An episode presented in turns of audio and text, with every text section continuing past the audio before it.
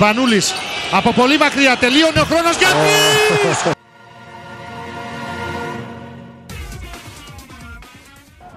Σπανούλης για τρεις. Ρεκόρ.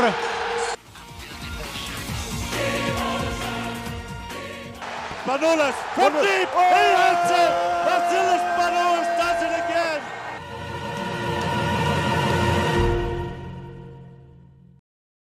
Καλησπέρα, καλησπέρα. Καλώς ήρθατε στην 36η και τελευταία εκπομπή για την τρίτη σεζόν των The All Arounders. Ε, πίσω από τα μικρόφωνα πάντα ο Αντώνης.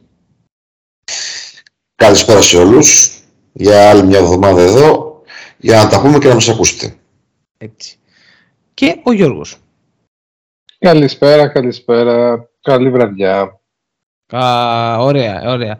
Ε, ξεκινήσαμε το καλή βραδιά. Ε, Τζορτ, τι πρέπει να κάνουν τα παιδιά γενικότερα για να το πούμε τώρα, μην το πούμε ξανά στο τέλος. Ακόμα και... δεν ξεκίνησε ο άνθρωπος. Ε, ρε, ρε, ρε, κάτσε να λίγο. ακούσει, να ακούσει, ένα, να ακούσει λίγο γνώση για μπάσκετ και αμέσως να του ζητήσεις. Να Πρόσεχε. το ρε, ζητήσω πρώτα, θέλω. κάτσε. Αυτό θέλω, αυτό θέλω. Αυτό θέλω να το ζητήσω. Εντάξει, παιδιά. Ορίστε, αυτά λες και πάγωσες. Ε, δεν είναι να σου προκαλείς. Ε, Ε, συγγνώμη. Ε, Λοιπόν, για να μας ακούσετε και να μαθαίνετε πρώτοι τα νέα μας επεισόδια, για να μας δίνετε το feedback το οποίο εμείς τόσο πολύ θέλουμε, θετικό, αρνητικό, σε κάθε περίπτωση ό,τι γουστάρετε μας γράφετε, θα μας ακολουθήσετε, αν θέλετε, στο YouTube, στο Twitter, στο Instagram, στο Facebook και στο Spotify, καθώς επίσης και σε Google Apple Podcast, τα οποία και είναι, στα οποία μάλλον θα βρείτε και όλα τα επεισόδια μας διαθέσιμα. Τα ακούτε, σχολιάζετε, αν θέλετε μας κάνετε και ένα ωραιότατο ranking από 1 έως 5 αστεράκια στο Spotify και το ένα να βάλετε μας αρκεί, δεν έχουμε εμείς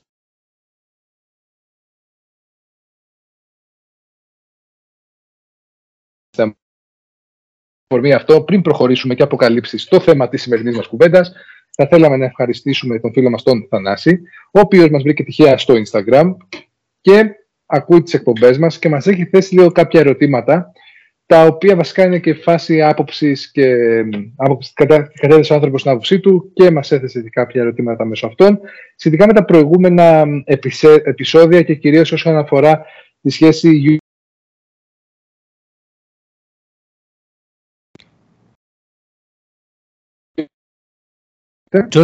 Τζορτ, κόπηκες λίγο, αν μπορείς να επαναλάβεις γιατί να, να ακουστεί ε, του ιού Κόπηκα. του παιδιού. Ναι, ναι, ναι, κόπηκες. Ναι, το, λοιπόν, ε, αρχικά μας λέει ότι πιστεύει αυτό που λέει ο Αντώνης ότι ισχύει πολύ σε σημαντικό βαθμό ότι βολεύονται περισσότερο με το ISO οι προπονητές και τα πολλά τρίποντα σε σχέση με τη σχέση EuroLeague και NBA. Ε, Επίσης λέει ότι ακόμα λέει και η προδιάθεση για πιο ελεύθερο παιχνίδι και ανάλυση πρωτοβουλίων από τους ίδιους τους παίχτε, έστω μέσα σε ένα πλαίσιο με ρόλους και όχι άναρχα,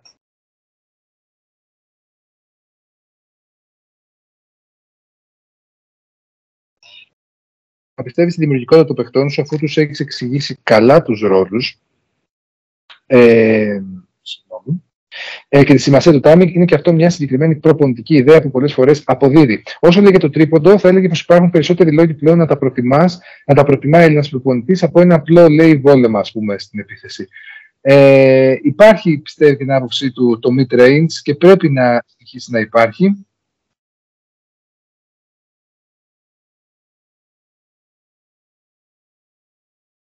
Πρέπει ε, Πολλές φορές αναγκάζει το κάθε προπονητής να υιοθετήσει έστω την εκτεταμένη χρήση του τριπώντου, το συγκρίνει λίγο με το mid-range αυτό, καθώς μπορεί να αντιμετωπίζει συχνά μια ζώνη ή δεν έχει πολύ καλούς σουτέρ τριών πόντων ή δεν έχει καλούς slashers, δηλαδή παίχτες οι οποίοι θα μπουν μέσα και θα κάνουν το drive, ή όταν το pace του γηπέδου και του, του αγώνα ε, δεν πιστεύει, το, πιστε- το πιστεύει πολύ και πρέπει λιγάκι με πιο ψηλό pace να το ακολουθήσει. Αυτό είναι το πρώτο κομμάτι της ερώτησής του. Μας έχει κάνει άλλες δύο. Δεν ξέρω αν έχετε να σχολιάσετε κάτι από αυτού. Ναι, με- εγώ να πω ότι εντάξει, είναι πο- πολύ φυσιολογικό αυτό που λέει ότι αρκετοί προπονητές βολεύονται. Συμφωνώ δηλαδή ότι βολεύονται πάρα πολύ με το και καταφεύγουν στο ISO.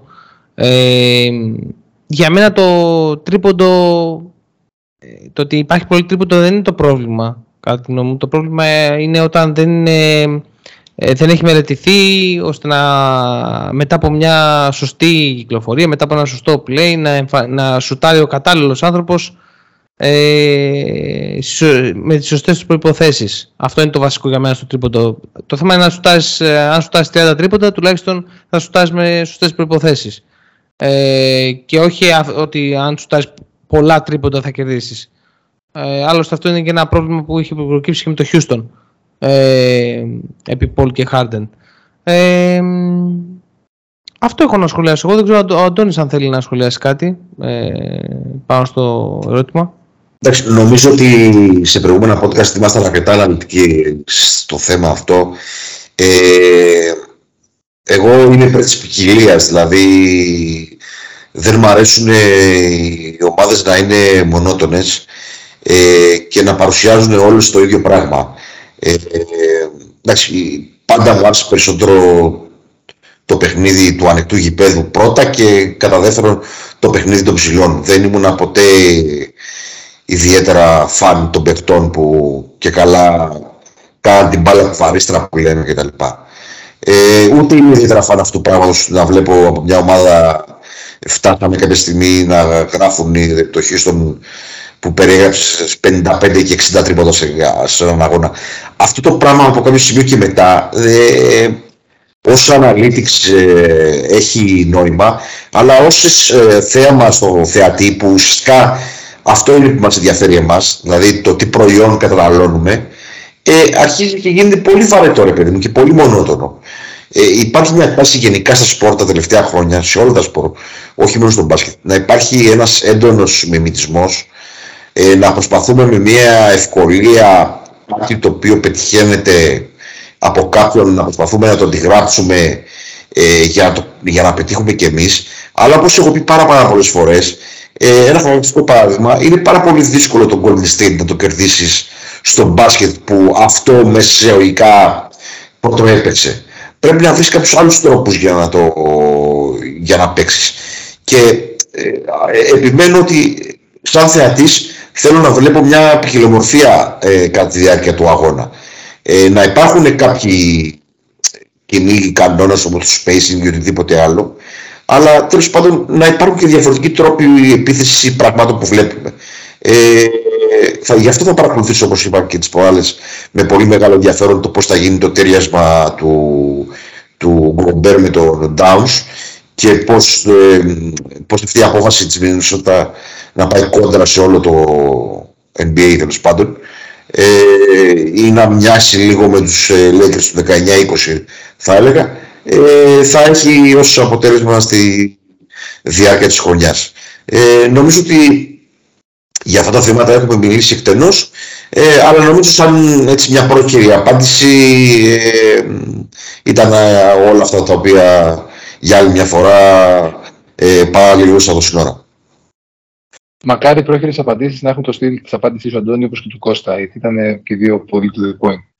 Ε, επόμενη. Τοποθέτηση είναι σχετικά με τη σύγκληση Αμερικής με Ευρώπη ως προς τον τρόπο παιχνιδιού. Συμπληρώνει ότι εκτός του pick υπάρχει και συχνή χρήση σύνθετων ζωνών άμυνας. Νομίζω δεν χρειάζεται ιδιαίτερος σχολιασμός αυτός. Συμφωνούμε σε μεγάλο βαθμό. Υπάρχουν και οι ζώνες άμυνας τους ή άλλου και η βασική διαφορά στα τρία δευτερόλεπτα του, του αμυνόμενου κοντά στον επιτιθέμενο είναι κάτι βασικό στο οποίο δεν υπάρχει, το έχουμε αναλύσει εκτενώς. Πάμε και στο τελευταίο κομμάτι που δεν είναι ερώτηση, απλά μας δείχνει. Συγγνώμη, σε διακόπτω. Ε, ουσιαστικά στο NBA σε εκτεταμένη χρήση χρησιμοποιεί ο Σπόστρα και ο κολλάει το μυαλό μου τώρα και ο στο Ρόντο ε, όλοι οι υπόλοιποι εντάξει είναι ακόμα πολύ διστακτικοί για να παίξουν πολύ ωραία ζώνη. Συνέχισε. Αυτό λοιπόν και θα, μου έκανες πολύ ωραία πάσα. Ε, μας δίνει και πέντε, προπο, μας δίνει και πέντε προπονητές την ειδική του ας πούμε οι οποίοι θα μπορούσαν τέσσερις, τρεις βασικά από το NBA και τέσσερις στην Ευρώπη που θα κάνουν το αντίθετο δρομολόγιο. Από το NBA προτείνει τον Τιμποντό, τον Jenkins τον Memphis Grizzlies, τον, ε, Memphis, λέω, τον Memphis κόλλησα το κεφάλι μου, ε, και τον Σνάιντερ. Ε, και το αντίστοιχο δρομολόγιο προτείνει το Μεσίνα, τον Λάσο, τον Πασκουάλ και τον Ιτούδη. Δεν διαφωνώ σε τίποτα από αυτά. Εντάξει, ε, σε αυτά, αν εξαιρέσει τον τίποτα τον οποίο δεν τον αναφέραμε. Αυτό, αυτό, και, αυτό. Ε, και έχει ένα δίκιο, ε, θα μπορούσε να είναι προπονητής στην Ευρώπη. Ε, όλα αυτά νομίζω τα συμπεριλάβαμε στο, στο podcast που ε, κάναμε το Q&A. Ε, να ευχαριστήσω εγώ την μεριά μου για τα σχόλια και να πούμε ότι στο επόμενο Q&A θα θέλαμε πάρα πολύ να συμμετέχει έτσι ώστε ε, να κάνουμε έτσι μια μαζεμένη δουλειά όταν απαντάμε σε ερωτήσεις. Τώρα απλώς ε, δεν είμαστε εμείς με το σχολείο του, κάνουμε έτσι ένα γρήγορο, μια γρήγορη αναφορά. Αυτό. Και επίσης να συμπληρώσω ότι μας είπε κιόλας και χάσει τη για του πρόταση για την πολύ σωστή τοποθέτηση κάτω από το podcast του, του κομμάτι με το Sneaker Culture που κάναμε μαζί με τον ε, Μόρις και τον Κωνσταντίνο θα βρείτε πλέον και τα links τα οποία υπήρχαν ε, και τα οποία διατυπώθηκαν μέσα στο podcast ε, links για τα sneakers και links ε, σχετικά με το πώς για, για αγορές sneakers κλπ. Όχι μαγαζιά, θα βρείτε ε, κυρίως ε, websites για reviews κλπ. αν σας ενδιαφέρει. Και ευχαριστούμε πολύ Θανάση, πολύ ωραία ιδέα και ευχαριστούμε και τον Μόρις, ο οποίος μια εβδομάδα μετά τον ρωτήσαμε και μας τα στείλε τα links κανονικά, να δούμε πού μιλάμε. Λοιπόν, αφού κάναμε όλη αυτή τη ε, διατύπωση, ευχαριστώ και εγώ με τη σειρά μου τον Θανάση και πάμε Κώστα να μας πεις τι θα συζητήσουμε σήμερα. Θανάση, ευχαριστούμε και σήμερα για να σε επιβραβεύσουμε και να επιβραβεύσουμε και όλο το κοινό μας. Σήμερα ήθαμε να συζητήσουμε για έναν πολύ αγαπημένο μας ε, άνθρωπο, για έναν άνθρωπο που τίμησε την Ερυθρόλευκη ε, για πάρα πολλά χρόνια, ε, τον Γιώργο τον Πρίντεζη, ε, ο οποίος φέτος σταμάτησε την, ε, την καριέρα του ε, με τη φανέλα του Ολυμπιακού.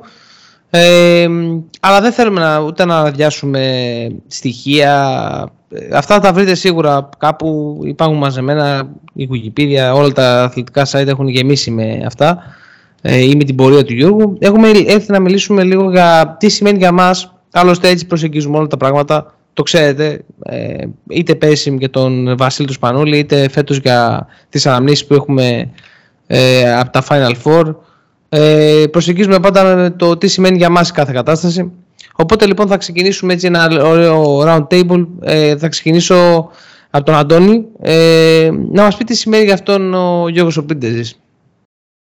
Λοιπόν,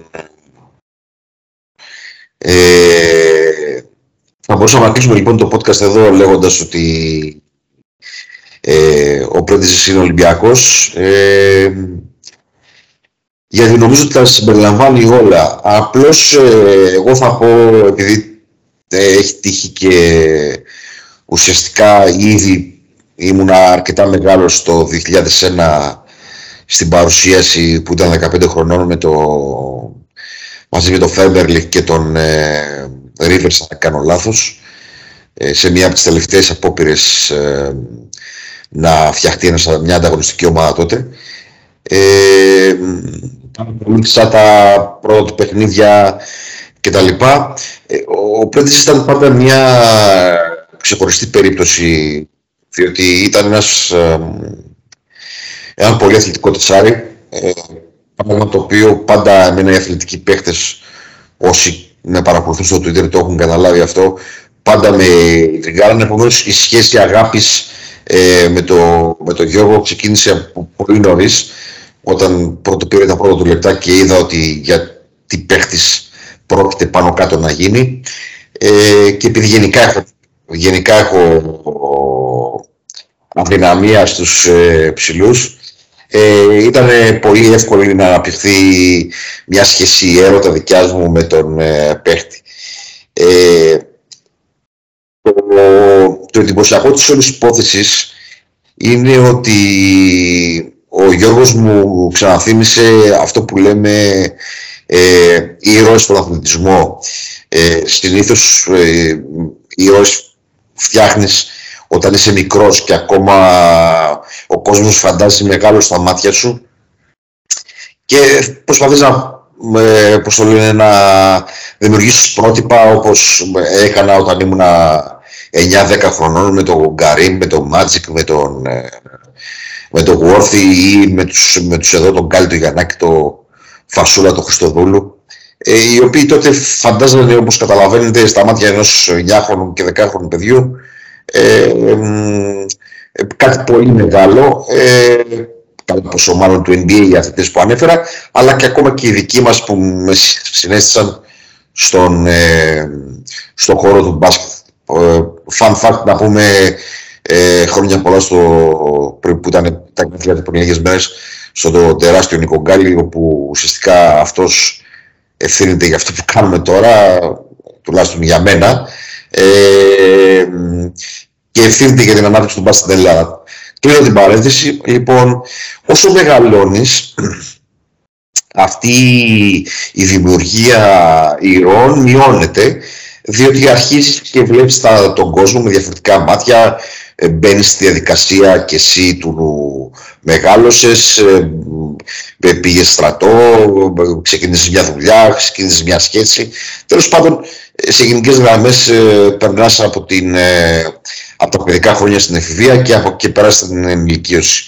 Και αρχίζεις και γίνεις λίγο πιο κοινικός απέναντι στα πράγματα και στο πώς τα αντιμετωπίζεις.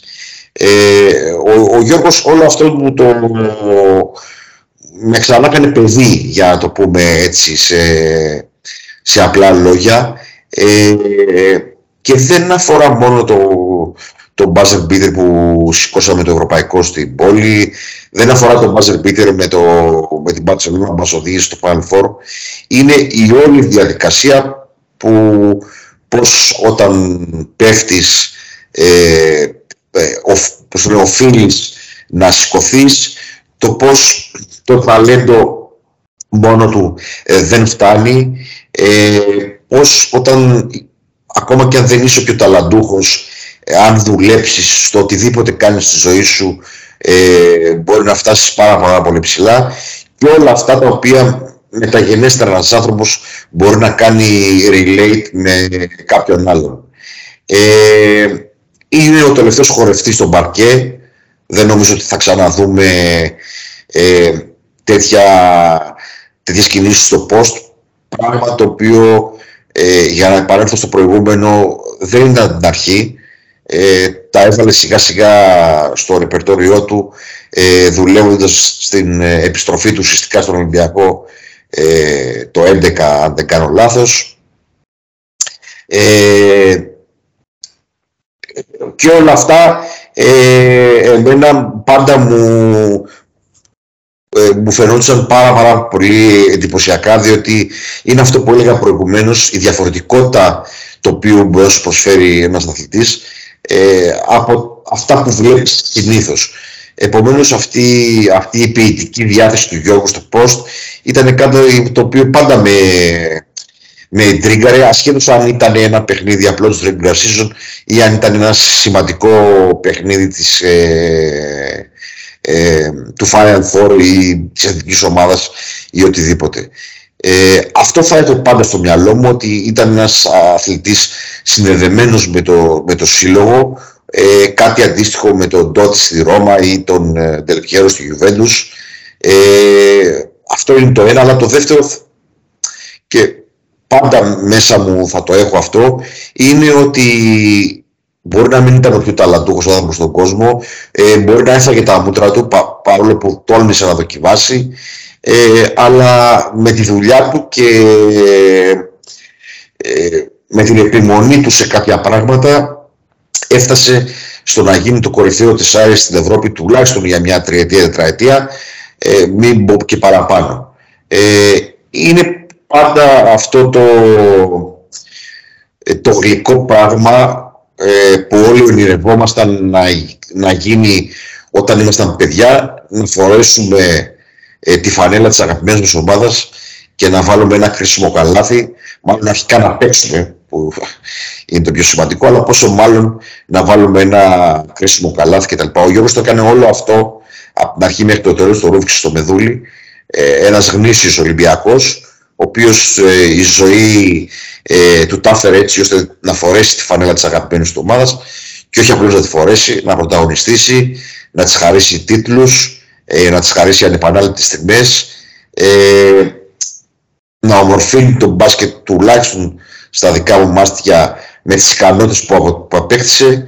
Ε, και αν με αφήσεις μπορώ να μιλάω ώρες αλλά αυτό είναι ένα πρώτο σχόλιο. Ε, ας περάσουμε στο Γιώργος σε σένα και μπορεί να επανέλθω. Ε, ναι. Ε, θα ήθελα ο Γιώργος να πει. Ε, τι, τι, είναι για αυτόν ο, ο Γιώργος ο Πίτης. Αν και ο Αντώνης τα είπε όπως πάντα τα, το περιγράφει τόσο όμορφα. George, Λοιπόν. λοιπόν, λόγος. Για μένα, αν με κάνει κάποιος την ερώτηση τι είναι το μπάσκετ, μου έρχονται δύο άνθρωποι. Είναι ο Βασίλης Σπανούλη, είναι ο Γιώργος ο Πρίντεζη. Ο Βασίλης Σπανούλης μου έρχεται ως προς το κομμάτι του πρωταθλητισμού, το πώς να εξασφαλίσεις ένα στόχο και να το πετύχεις. Και να κάνεις τα πάντα υπερβαίνοντας σε αυτό και ουσιαστικά οδηγώντας τον κάθε τον οργανισμό που δουλεύεις στην κορυφή. Αυτό είναι το ένα κομμάτι για μένα το μπάσκετ. Το άλλο κομμάτι του μπάσκετ είναι το παιδικό όνειρο. Ένας τύπος, ένα μικρό παιδί, το οποίο ονειρεύεται να φορέσει της φανέλα της ομάδας του, είτε αυτή έχει πράσινο χρώμα, είτε αυτή έχει κόκκινο, είτε έχει κίτρινο, είτε έχει μπλε, δεν με απασχολεί. Και όχι απλά το καταφέρνει, αλλά το καταφέρνει και το κάνει με το πιο εκοφαντικό και εμφατικό τρόπο. Για μένα λοιπόν ο Γιώργος ο Πρίντεζης είναι στο συνώνυμο του μπάσκετ, συνώνυμο του παιδικού ονείρου που έχει κάθε παιδί που και ο Αντώνης όταν ξεκινάει να παίζει μπάσκετ. Ξεκινάς να παίζεις μπάσκετ έχοντας στο μυαλό σου να παίχτη και πάντα το κρυφό σου όνειρο, είτε το καταφέρνεις είτε όχι, είναι να παίξεις τα χρώματα της ομάδας που αγαπάς. Αυτό, αυτόματα κατά το Πρίντεζ είναι ένα πρότυπο. Ένα πρότυπο αποδοχής από όλους τους φιλάθλους. Πρέπει να είναι από τους μοναδικούς, αν όχι μοναδικός παίκτης στην Ελλάδα των αιωνίων αντιπάλων, που ποτέ δεν ε, βρίστηκε, ας πούμε, χιδέα από αντίπαλη κερκίδα. Που όταν πέθανε ο πατέρας του, του χειροκροτούσε το ΑΚΑ. Θέλω να πω ένας παίκτης ο οποίος για μένα είναι και πρότυπος συμπεριφοράς μέσα και έξω από το παρκέ. Ε, για μένα πριν ε, νιώθω πως μεγάλωσα μαζί με τον Ολυμπιακό. Ήταν από τους παίχτε που θυμόμουν και εγώ πιτσιρίκι όταν ξεκίνησα να παρακολουθώ τον μπάσκετ. Ήταν ακόμα νέος και ήταν ακόμα στην Ολυμπία Λάρισα με τον Μπαρτζόκα. Το θυμάμαι δηλαδή να τον βλέπω να παίζει εκεί. Αναμνήσεις βέβαια, όχι κάτι ιδιαίτερο. Ήταν το εντυπωσιακό έτσι, ένας Έλληνας νέος με αθλητικότητα, κάτι το οποίο δεν το είχαμε στην Ελλάδα την τη δεκαετία του 2010, 2000-2010 σε πολύ μεγάλο βαθμό μέχρι και το τέλος της που ξεκίνησαν οι μεγάλοι να φέρνουν και πολλά λεφτά, άρα και τους πολυαθλητικούς παίχτες στις δύο μεγάλες ομάδες. Ε, για μένα ο Πέρντεζης είναι ο Ολυμπιακός και ο Ολυμπιακός ο, Εντάξει, δεν θέλω να το παρεξηγήσω στο θέμα του Σπανούλη, ας πούμε, ότι, γιατί και ο, ο αρχηγός μεγάλος είναι ο Σπανούλης. Αλλά ο Πρίντεζη για μένα είναι αυτό που είπε ο coach, ότι είναι ο δαφνοστεφανωμένος. Δηλαδή, μου, μπορώ να δω τον έφηβο του σήματος του Ολυμπιακού στο, στο πρόσωπο του Γιώργου. Και ο λόγος είναι απλός ότι σε καμία οικογένεια, σε κανένα οργανισμό δεν υπάρχει κάτι, καμία σχέση δεν είναι ρόδινη. Και του Γιώργου επηρεάστηκε σε πολύ μεγάλο βαθμό, εκτέθηκε σε πάρα πολύ μεγάλο βαθμό πριν πέντε χρόνια και έκλεισε με τον καλύτερο ιδανικό τρόπο. Αρχηγός στην ομάδα που αγαπάει, ε, double, με ένα Final Four που για ένα shoot δεν πήγε να γίνει δευτέρα αθλητής τουλάχιστον Ευρώπης, και γιατί όχι να σηκώσει πάλι την EuroLeague. Τι να πω, δεν έχω πολλά να πω. Είναι ένα πρωτότυπο και μάλλον το μεγαλύτερο μπασκετικό κομμάτι, ίσως το πρώτο τεσάρι που βγάλαμε τα τελευταία 20 χρόνια με τέτοιο post-game και τέτοια εξέλιξη στο παιχνίδι του. Γιατί θα πω και ένα τελευταίο και κλείνω για να πει και ο Κώστας. Θυμάμαι το πρίντεζι με το που ήρθε από τη Μάλαγα. Θυμάμαι ένα παιδί φοβισμένο που δεν μπορούσε να τελειώσει καλά τα hook και τις, ε, και τις εύκολες φάσεις από το καλάθι. Αλλά θυμάμαι και ένα πρίντεζι που το καλοκαίρι που αποφάσισαν τελευταία στιγμή οι Αγγελόπουλοι να μπουν και να, να μείνουν μάλλον στον Ολυμπιακό. Ένα πρίντεζι που όχι απλά δούλεψε, αλλά έφτασε σε ένα σημείο να θεωρείται και αξιόπιστος στους τριών πόντων. Παρακαλώ πολύ, δείτε τα παιχνίδια του Ολυμπιακού εκείνη της περίοδου. Ο Πρίντεζη έχανε ένα, έβαζε το δεύτερο. Δεν υπήρχε περίπτωση ο Πρίντεζη τότε να είχαν εύκολα τρίποντο. Εμένα αυτό μου δίνει τεράστια θέληση για δουλειά. Και επανήλθε γιατί είχε, μην ξεχνάμε ένα, ένα τρομερά τρα, τρομακτικό τραυματισμό στη Μάλαγα που μπορούσε να τον αφήσει ανάπηρο. Και το παιδί κατάφερε να ξεπεράσει αυτούς τους φόβους του που και ποιος δεν θα είχε και έφτασε στην κορυφή. Οπότε πιστεύω ότι σταμάτησε με το κεφάλι ψηλά και στο καλύτερο για εκείνον timing. Αυτή είναι η τελεία που βάζω. Και Κώστα, αναμένω ναι. τη δικιά σου, αναμένουμε βασικά τη δικιά σου άποψη. Ναι, ε, ο Γιώργος ε, για μένα είναι, εντάξει, τα είπατε πάρα πολύ όμορφα και οι δυο σας. Ε, εγώ, η πρώτη, μου, η πρώτη μου ανάμεση του Γιώργου ήταν ένα παιχνίδι στο ΆΚΑ θυμάμαι, νομίζω ήταν είτε το 2008-2009 δεν θυμάμαι πότε ακριβώς ήταν regular season στο ΆΚΑ νομίζω ε, όπου χάνει ένα lay-up στο τέλος ε, με τον γνωστό τρόπο που σουτάρει Ε, χάνει ένα λέει κάτω το, ένα, κάτω το καλάθι και ουσιαστικά χάνουμε την ευκαιρία, αν δεν κάνω λάθος, να σοφαρίσει ο Ολυμπιακός. Ε, για να στείλει το μάτι μπάθεση. Μπορεί να κάνω και λάθος, αλλά αυτή ήταν η πρώτη μου, η πρώτη μου έτσι, ανάμνηση από τον uh, Γιώργο. Στο μυαλό μου πάντα τότε ένα παιδί Δευτέρα, Τρίτη Γυμνασίου, ο Γιώργος ήταν ένα παίκτης ο οποίος στην καλύτερη ρολίστα. Ήταν και τότε η, η περίοδος των παχιών Ελλάδων που υπήρχαν κάτι άλλοι που ήταν πιο μπροστά από τον ίδιο. Μετά πήγε, έφυγε, ε, πήγε στη Μάλαγα, γύρισε στον Ολυμπιακό. Ε, για μένα αυτή η αντίθεση αυτού του χαμένου σουτ ε, στο, στο ΆΚΑ ε, με το να καταφέρεις να βάλεις άλλα τόσα στην καριέρα σου και να δώσεις τόσους τίτλους, τόσα πράγματα στην ομάδα σου ε, κάθε, κάθε καλοκαίρι που περνούσε να μένεις με όλο και λιγότερα ε, να δουλεύεις ακόμη περισσότερο. Και να φτάνουμε στο σημείο, εγώ προσωπικά έφτασα σε ένα σημείο με, να πάει μπάλα στα χέρια του Γιώργου και να λέω πήγε στην μπάλα στα χέρια του Γιώργου όλα καλά, μια χαρά. Ακούμπησε η μπάλα στο post, μην ανησυχείς. Θα τον χαζέψει τον, τον αντίπαλο, θα, θα κάνει αυτή την γνωστή κίνηση το, με, που κρατάει το σταθερό το πόδι και κάνει προσπίση για να γυρίσει από την αριστερή πλευρά να, κάνει, να αφήσει την μπάλα στο καλάθι ή θα κάνει το γνωστό πεταχτάρι. Ε, άπειρα πόσα μπάζερ έχει βάλει όλα αυτά τα χρόνια. Ε, είναι απλά, νιώθω τόσο τυχερός που έζησα την, ε, ε την έζησα πάρα πολύ την καριέρα και την ε, ζωή του Γιώργου στον Ολυμπιακό από την αρχή μέχρι το τέλος. Ε, δεν, όπως έλεγε πριν ο Αντώνης, δεν ξέρω αν θα νιώσω είτε αργότερα έτσι για άλλον, ε, για άλλον αθλητή. Ε, εγώ, τον έχω, εγώ προσωπικά είναι από τους ανθρώπους που έχω αφήσει στο δωμάτιό του. Ε, στο δωμάτιό μου. Ε, έχω αφήσει του Γιώργου και ε, συμβολίζει για μένα ε, σε μεγάλο βαθμό την, το να μην τα παρατάς ποτέ. Να, από την πρώτη στιγμή μέχρι την τελευταία, δουλειά, δουλειά, δουλειά, όσο και ταλέντο να έχεις, για να φτάσεις ε, να, να τρυπήσεις το ταβάνι σου και να τρυπήσεις και το επόμενο, να τρυπήσεις και το επόμενο, μέχρι την κορυφή. Ε, οπότε αυτό είναι για μένα ο Γιώργος. Ε, και εύχομαι προσωπικά να η σχέση του με την ομάδα να, στο μέλλον να γίνει ακόμη ε, να, να πάει σε άλλο βαθμό, σε άλλο, σε άλλο επίπεδο. Οπότε για μένα αυτό είναι, με πολύ λίγα λόγια, αυτό είναι ο, ο Γιώργος Πρίντεζης. Ε, αυτό τώρα δεν ξέρω αν θέλετε κάποιος να, Αντώνη εσύ ο Γιώργος να... Απλά να, α, απλά να πούμε το εξής, καταρχήν κάθε καλοκαίρι στη Σύρο δεν σταματάει για να προπονείται. Ε, το, το, τον έβλεπα στα, στο γυμναστήριο που υπήρχε στη Σύρο κτλ. Ε, πρέπει να πούμε εδώ ότι η χρήση του, του που πριν από τον Ολυμπιακό είναι και ένα, είναι, είναι παράδειγμα και ταυτόχρονα αντιπαράδειγμα. Ε, εκείνο που θέλω να πω δηλαδή είναι ότι πώς μπορείς ε, να εξελίξεις έναν Έλληνα παίχτη ε, βάζοντας τον να παίξει. Ε, πώς μπορείς να του δείξεις εμπιστοσύνη όταν βλέπεις ότι δουλεύει. Αυτό είναι το παράδειγμα της υπόθεσης και το παράδειγμα είναι ότι τουλάχιστον για 3-4 χρόνια τον άφησες μόνο του ε, και δεν είχες backup ε, και μέσα σε ογικά τον εξάτλησες. Αν και δεν νομίζω εγώ ότι ο Γιώργος θα παίζει πολύ παραπάνω από αυτή την χρονιά από την άποψη ότι ε, ο Γιώργος ε, είναι και ένα παιδί το οποίο ναι μεν αγαπούσε τον μπάσκετ αλλά δεν ήταν σπάνιουλης, δεν ήταν ρομπότ, δεν ήταν όλη τη ζωή του μπάσκετ. Ε, το όνειρό του πάντα είναι να επιστρέψει στη Σύρο και να είναι με τους παιδικούς του φίλους γιατί ο Γιώργος έχει κρατήσει όλους τους παιδικούς φίλους.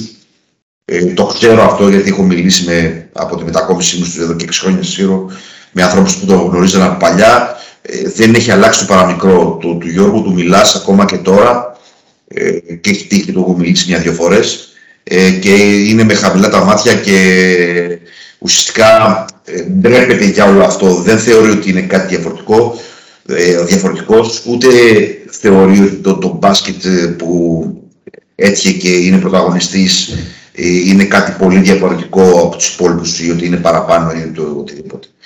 Ε, νομίζω ότι ε, η σχέση του με την ομάδα ε, ολοκληρώθηκε με τον καλύτερο δυνατό τρόπο. Ε, ταμπλούχος, ε, να τον αποθεώσει, να τον αποθεώνει όλο το γήπεδο δύο φορές. Μία στο τέλος του Final Four και μία στο τέλος του, της κατάρτισης του αθλήματος. Συν τη συμμετοχή του, της ομάδας του Final Four. Ε, είναι πάρα, πάρα πολύ δύσκολο σε παγκόσμιο επίπεδο ε, και σε οποιοδήποτε άθλημα ε, να διαλέξεις καλύτερο τέλος. Συνήθως ε, ε, το τέλος των μεγάλων αθλητών δεν είναι ικανοποιητικό, διότι όλοι οι μεγάλοι αθλητές έχουν και ένα πρόβλημα στο πότε να σταματήσουν. Ο Γιώργος δεν το είχε αυτό. Ε, ήξερε ακριβώς πότε είναι η ώρα να σταματήσει, πότε πλέον ε, μέσα σε αγωγικά δεν είναι χρήσιμο στο γήπεδο. Γι' αυτό αποδέχτηκε το ρόλο του φέτος. Ε, το τελευταίο του ένσημο είναι να δημιουργήσει τα φετινά αποδητήρια όπως τα είδαμε, ε, να είναι ο ορισμός του αρχηγού και ας μην είχε το χρόνο συμμετοχής ε, που ε, συνήθιζε τα προηγούμενα χρόνια. Δεν τον πειράζει καθόλου. Καταλάβαινε το, το, τον όρο ομάδα και τι σημαίνει είμαι μέλος της ομάδας. Ε, δεν ήταν ποτέ στη ζωή του Βεντέτα. Όλα αυτά ε, είναι ένσημα στην καριέρα του. Ε, όπως και ένα τεράστιο ένσημο και δικό του και του Βασίλου Σπανούλη είναι η αναγέννηση του τμήματος αλλά και ότι ενώ θα μπορούσαν να βγάλουν τα πολλαπλάσια χρήματα πηγαίνοντας αλλού ε, προτίμησαν ε, να μείνουν στο σύλλογο που αγάπησαν. Ε, αυτή είναι η συνολική μου εικόνα. Με ξανά έκανε παιδί ο Γιώργος πάρα πάρα πολλές φορές ε, που επαναλαμβάνω στη δύσκολη και κοινική εποχή που ζούμε ε, είναι κάτι σχεδόν ακατόρθωτο. Επομένως αυτό και μόνο ε, δείχνει τη, την αξία του, του, του αθλητή.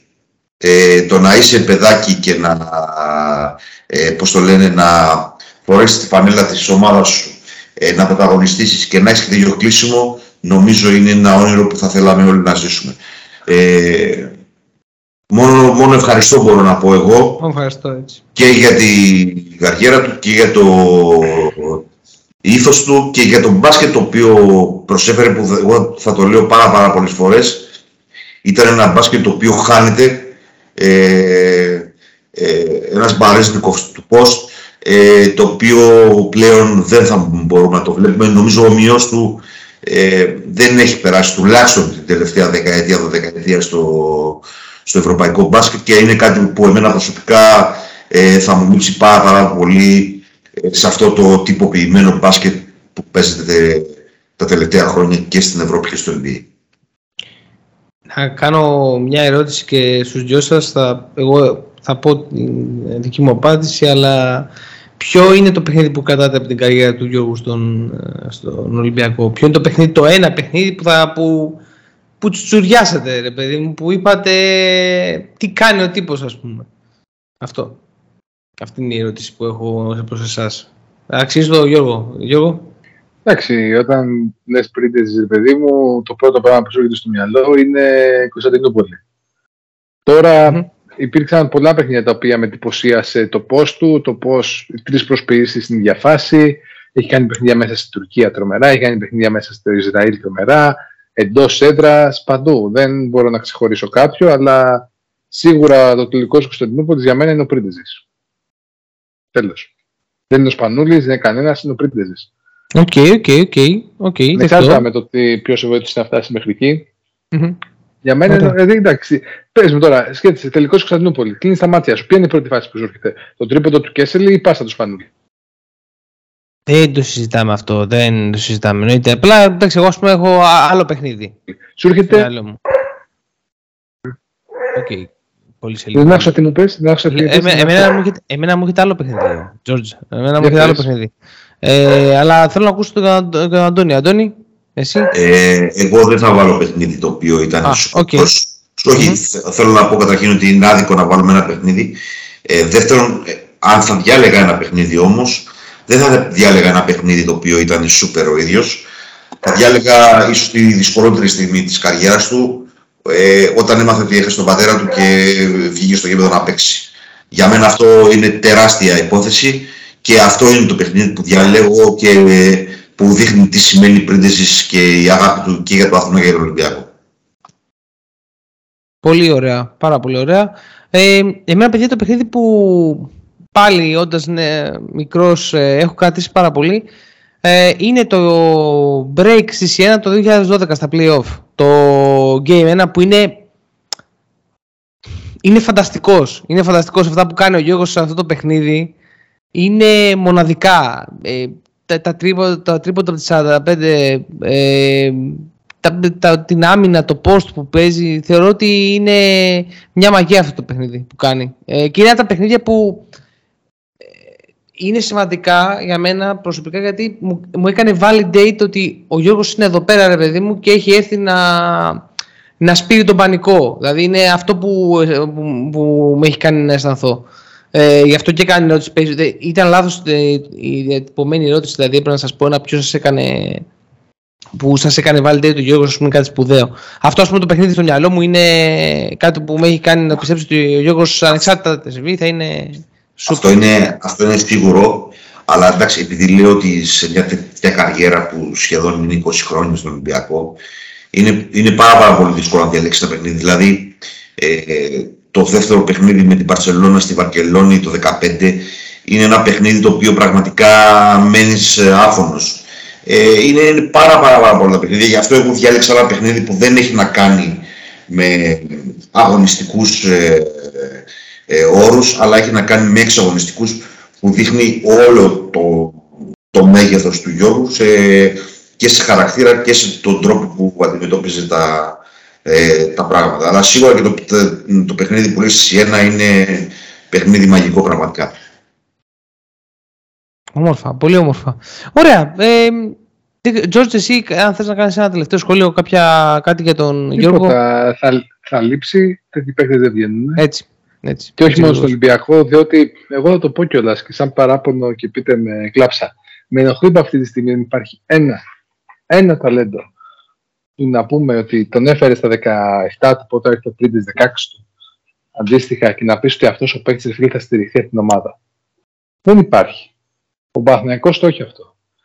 Δηλαδή, θέλω να πω, έχει π.χ. τον Αβδάλα, 16-17 χρονών το παιδί, το έβαλε φέτος, έπαιξε, μπορεί το παιδί αυτό να του βγει και να είναι η σημαία του Παναθηναϊκού μετά από 10 χρόνια.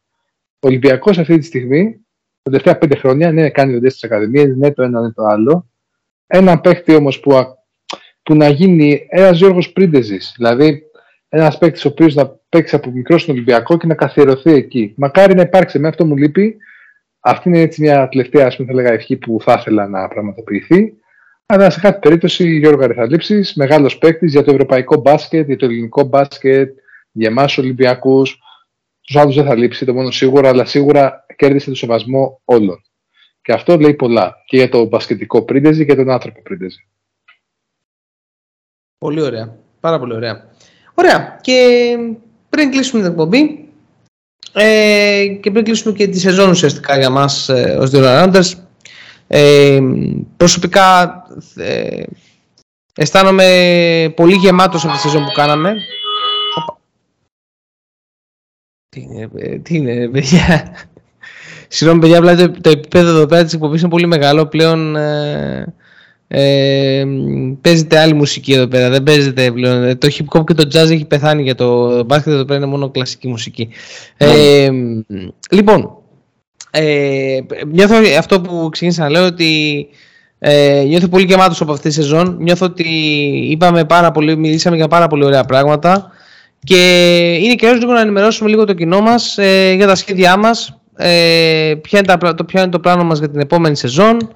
Ε, μ, αυτό, ε, για πολύ λίγο όμως, δεν θα, χρειάζεται, δεν θα πάρει πάρα πολύ. Ε, Πέντε λεπτάκια. Πέντε λεπτάκια ακριβώς. Ε, τη σκητάλη θα τη δώσω στον αγαπητό Αντώνη που εδώ να πω πρώτα ε, πριν το δώσω στο σκητάλη ότι ε, για μας η, ε, πέρα από το ότι αποκτήσαμε έναν ακόμη σύντροφο σε αυτή την περιπέτεια των δύο Rounders ε, για μένα πολύ σημαντικό γιατί αποκτήσαμε ένα νέο φίλο. Ε, αυτό είναι το πιο σημαντικό. Όποιος θέλει το, με- να κλείσει το μελό εδώ πέρα, στο, ας την κλείσει την εκπομπή. Εγώ ήθελα απλά να το πω έτσι, γιατί αυτό Έτσι είναι το πιο είναι. Σημαντικό. Έτσι είναι. Θέλω και εγώ τη σκητάλη πριν την πάρει ο Αντώνης. Ε, ο Αντώνης μας έχει βοηθήσει πάρα πολύ αυτή τη χρονιά να πάμε το podcast να έχει ένα τουλάχιστον δύο και τρία βήματα παραπάνω. Η συνέπεια, οι μπασχετικέ αναλύσεις. αυτά τα δύο ουσιαστικά πάρα πολύ. Ναι, έχουμε κάνει ένα φίλο και μπορούμε να το πούμε αυτό. Και εγώ χαίρομαι που μπήκε στην εκπομπή, ότι είχα τύχει να το γνωρίσω τον Αντώνη και κοντά στη Σύρο το προηγούμενο καλοκαίρι, χωρίς να έχει κλείσει εκεί βέβαια τον deal, η αλήθεια είναι. Ε, εκεί πέρα όμως ανήθαν όλες τις προποθέσει. Ε, ωστόσο, ε, θέλω να πω και ένα μεγάλο ευχαριστώ σε όλους εσάς που μας ακούσατε φέτος και μας στηρίξατε. Και πάμε λοιπόν να δούμε, Αντώνη, the stage is yours, να δούμε τι θα κάνουμε την επόμενη χρονιά, τι σκοπεύουμε μάλλον να κάνουμε και εννοείται τα πλάνα τα οποία έχουμε στο μυαλό μας. Ε, καταρχήν, ε, το πιο σημαντικό, καταρχήν σας ευχαριστώ για τα καλά λόγια, δεν τα ξέρω όλα. Ε, βρήκα το κατάλληλο, τους κατάλληλους ανθρώπους ε, για να μπορέσω να κάνω παρέα πρώτα απ' όλα και κατά δεύτερον για να κάνουμε το podcast. Ε, ευχαριστούμε πάρα, πάρα πολύ όσους ξεκινήσατε να μας ακούτε, ε, όσους, μας, όσους ακούγατε τα παιδιά από πριν, είναι πάρα πολύ, πολύ σημαντικό. Ε, ε, θέλουμε αυτό το πράγμα το οποίο λέγεται podcast στην Ελλάδα, όσο μπορούμε να το βελτιώσουμε σαν προϊόν, τουλάχιστον το δικό μας, ε, κάθε μήνας που περνάει και λίγο περισσότερο. Ε, επομένως, ε, θα κάνουμε μια, μια διακοπή τριών εβδομάδων και θα ξεκινήσουμε με τις off-seasons στο EuroLeague και NBA. Ε, θέλουμε του χρόνου πρώτα, πρώτα ο Θεός, ε, θα διατηρήσουμε το format των 4, επεισοδίων την εβδομάδα ε, για την EuroLeague, αν όλα πάνε καλά και είμαστε υγιείς κτλ. Ε, θα, προσθέσουμε, θα προσπαθήσουμε να προσθέσουμε δύο ε, pod το μήνα, έξω τα 4 της EuroLeague και δύο pod του NBA το μήνα έτσι ώστε να έχουμε και μία επαφή ε, με το παλκοσένικο του στον κόσμο. Ε, θα προσπαθήσουμε να φέρουμε όσο το δυνατόν περισσότερους καλεσμένους να μας συντροφεύουν στο μπασκετικό μας ε, ταξίδι με τις γνώσεις τους, την ε, διαφοροποίηση τους ε, και τις εμπειρίες τους. Και το σημαντικότερο από όλα εκείνο το οποίο θέλουμε είναι να εμπλέξουμε περισσότερο εσάς. Ε, θα προσπαθήσουμε να αφήσουμε ένα Q&A ανοιχτό σε αυτές τις τρεις εβδομάδες έτσι ώστε σε ένα τα πρώτα pod ε, να, ε, να μπορέσουμε να πούμε διάφορα πράγματα πάνω σε αυτό. Ε, και εκείνο που θέλουμε είναι μια σταθερή αλληλεπίδραση με, με εσάς τι σας αρέσει, τι δεν σας αρέσει ε, τι θέλετε να ακούσετε, ποιον θέλετε να ακούσετε και ούτω καθεξής. Ε, η προσπάθεια συνεχίζεται ε, και με τη δικιά σας τη βοήθεια θα, το προσπαθήσουμε να το μεγαλώσουμε όσο το δυνατόν περισσότερο. Δεν είναι κάτι φοβερό αυτό που λέμε τώρα. Ε, απλώς ε, επιβεβαιώνουμε ότι θα έχουμε μια σταθερή παρουσία η οποία θα μεγαλώσει με τη δικιά σας βοήθεια και τη δικιά σας ελπίδα. Για άλλη μια φορά ευχαριστούμε πάρα πάρα, πάρα πολύ όσοι περάσατε ε, ε, ε, σαν παρέα μαζί μας ε, και ακού, ακούγοντας μας. Ευχαριστούμε πάρα πάρα, πάρα πολύ. Ωραία. Ε, George, από σένα. Πριν κλείσουμε, ναι. ε, όχι, δεν θα σας πω για τα social media, αλλά έχει άμεση σχέση με αυτό που λέει ο Αντώνης. Δοκιμάσαμε στο προηγούμενο επεισόδιο να κάνουμε και ένα poll από το Spotify. Θα το ακολουθήσουμε αυτό το μοντέλο. Μας απαντήσαν 14 άτομα από τους περίπου 80 που ακούσαν το επεισόδιο από τη συγκεκριμένη πλατφόρμα. Θέλουμε και στους υπόλοιπους να συμμετάσχετε. Παιδιά, είναι μια καινούργια προσπάθεια αυτό με τα πόλη. Αυτό που ο Παντώνης έρχεται να δέσει με αυτό. Θέλουμε τη γνώμη σας, θέλουμε την άποψή σας. Βασιζόμαστε σε αυτή και με βάση αυτή θα κινούμαστε και σε πολλές θεματικές οι οποίες θα κάνουμε. Και εννοείται για να ελαφρύνουμε το κλίμα και πριν αποχαιρετήσουμε, τι θα κάνει ο κλόουν KD φέτος; Θα παίξει στους Nets, θα πάει στο Μαϊάμι, θα πάει σε Raptors, θα πάει στην ομάδα της ε, Αριζόνα ή θα πάει σε άλλη ομάδα. Η απάντηση δόθηκε από τους 14, ε, εκ των οποίων οι δύο είμαστε εμείς, Αντώνη. Ε, θα παίξει στους Nets, 70%. Μεγάλο τέτοιο. Μετά πάμε σε Raptors, Κώστας επιστέψανε, δεν ξέρω για ποιο λόγο. Θα πάει σε Suns 7% ή θα πάει σε άλλη ομάδα 7%. Μπορεί να πάει και στη Βοστόνη. Βέβαια κάτι ακούγεται Αντώνη, αλλά δεν πειράζει εδώ θα είμαστε το καλοκαίρι να το, βλέπεις, το βλέπετε και στους εφιάλτες σας. Ε, να, πάει, να στη πάει. Βοστόνη ταιριάζει, συγγνώμη σου Κώστα, στη Βοστόνη ο χαρακτήρας του ταιριάζει απόλυτα. Ε, ανθρώπους οι οποίοι είναι, πώς να το πω τώρα, δεν, δεν θέλω να, πω, να κάνω σχόλιο άλλο, ταιριάζει απόλυτα στη Βοστόνη. Εύχομαι, να, εύχομαι να πάει στη Βοστόνη. Εγώ προσωπικά εύχομαι να πάει στη Βοστόνη για πολλούς λόγους γιατί θα ενεργοποιήσει πιο εύκολα και το τρίτο του Καερή αν φύγει ω το δυνατό γρηγορότερο και δει. Επομένως, ναι, ε, μπορεί η Βοστόνη να τον πάρει. Έτσι ακριβώς. Ε, να πω εδώ πέρα ότι άλλωστε ο Τζέιλεν Μπράουν είναι ε, untradeable. συγγνώμη, συγγνώμη, συγγνώμη. Δεν θέλω να μου παραφέρεστε, είπαμε. Λοιπόν, θα έχουμε ολόκληρο τον χρόνο. Η εκπομπή αυτή θα έχει ισχυρή παρουσία και στο NBA την επόμενη χρονιά. Οπότε σας θέλω ψύχρεμους ε, ανθρώπους εδώ πέρα. Εντάξει. Να πω, να πω μόνο ότι μη φοβάστε ε, ε, να έρθετε ως guest, δεν δαγκώνουμε, δεν Ναι, εννοείται. Όποιος θέλει ε. στέλνει μήνυμα, εμείς εδώ είμαστε. Δεν θέλουμε τίποτα, δεν, έχουμε, δεν είμαστε επιλεκτικοί σε αυτούς που παίρνουμε. Θα προσπαθούμε έναν τη φορά έτσι ώστε να μην γίνεται χάβρα, αλλά ε, είμαστε εδώ ε, μια ανοιχτή πλατφόρμα προς όλους τους φίλους τους οποίους εκτιμάμε πάνω απ' όλα βέβαια, ε, γιατί είπαμε ότι είσαι ό,τι, με ό,τι περιστοιχίζεσαι αυτό είσαι και εσύ. Ε, επομένως, σας αναμένουμε την επόμενη χρονιά κοντά μας. Μέχρι τότε, να έχετε ένα καλό καλοκαίρι από εμένα. Πολλές ευχές να ξεκουραστείτε, να περάσετε όμορφα.